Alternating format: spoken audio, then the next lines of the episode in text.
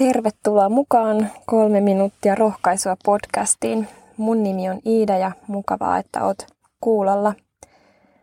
Tänäänkin Jumala tahtoo sinua rohkaista ja hän tahtoo rohkaista sinua tuomaan huolensa hänelle ja kuningas Hiskian tavoin niin levittämään huolenaiheensa Jumalan tiettäväksi. Jesajan kirjassa luvussa 37 kerrotaan kuningas Hiskiasta, Juudan kuningas Hiskiasta, joka oli linnoittautunut kaupunkiinsa vihollisjoukkojen ympäröimänä.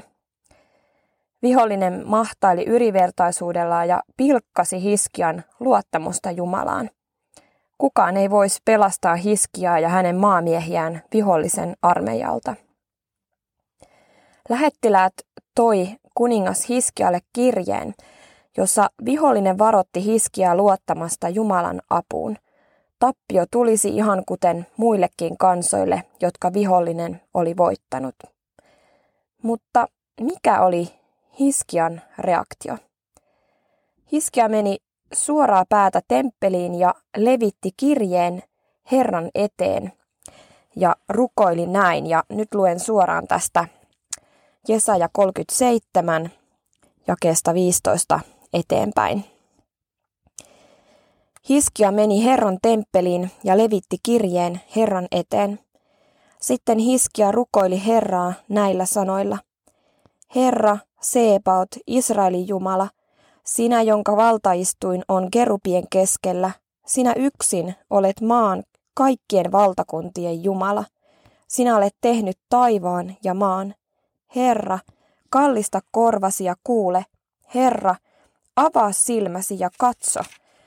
Kuule kaikki Sanheribin sanat, eli tämän viholliskansan sanat, viholliskansan kuninkaan sanat, jotka hän kirjoitti pilkatakseen elävää Jumalaa.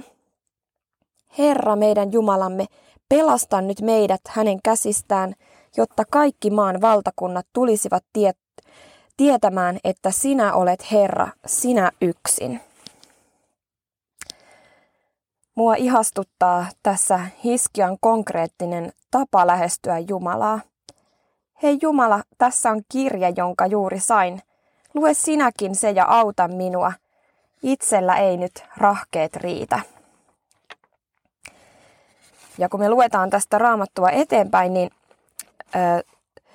saadaan todeta, että Jumala vastasi kuningas Hiskian tähän rukoukseen ja pelasti kansan vihollisen käsistä. Kuningas Hiskian esimerkki on saanut myös mut tuomaan asiat konkreettisesti Jumalan eteen. Joskus se on lasku, johon mulla ei sillä hetkellä ole rahaa. Joskus se on sähköposti, johon en osaa vastata ja joskus levitän Herran eteen huonot uutiset tai kriisin, jossa omat voimat loppuvat. Tämä kertomus muistuttaa meitä myös siitä, että kenen puoleen kääntyä, kun kohtaamme ylitse pääsemättömän asian. Kenelle kerron ensimmäisenä huonot uutiset? Inhimillisesti on helppo kääntyä perheen ja ystävien puoleen, mikä sekin on tietysti hyvä, mutta usko saa minut tuomaan kirjeet ensimmäisenä Jumalan luettavaksi. Ja täytyy sanoa, että oman elämän rukousvastaukset todistaa, että Jumala kuulee rukoukset ja välittää elämäni asioista ja antaa apuaan. Ja näin hän toimii myös sinun kohdalla, kun sinä saat tuoda Herran eteen. Levittää huolet ja murheet. Rukoillaan. Kiitos, Pyhä Jumala, että sinun eteen saa tuoda kaikki huolet ja murheet, mitä tässä omassa elämässä on, kuulijan elämässä. Kiitos Herra, että sinä iloitset siitä, kun me käännytään sinun puoleesi ja sinällä on, sinä pystyt auttamaan. Tule ja anna apusi ja anna myöskin rauhasi kaikki on Herra sinun hyvässä kädessäsi. Tule ja siunaa päivämme. Amen.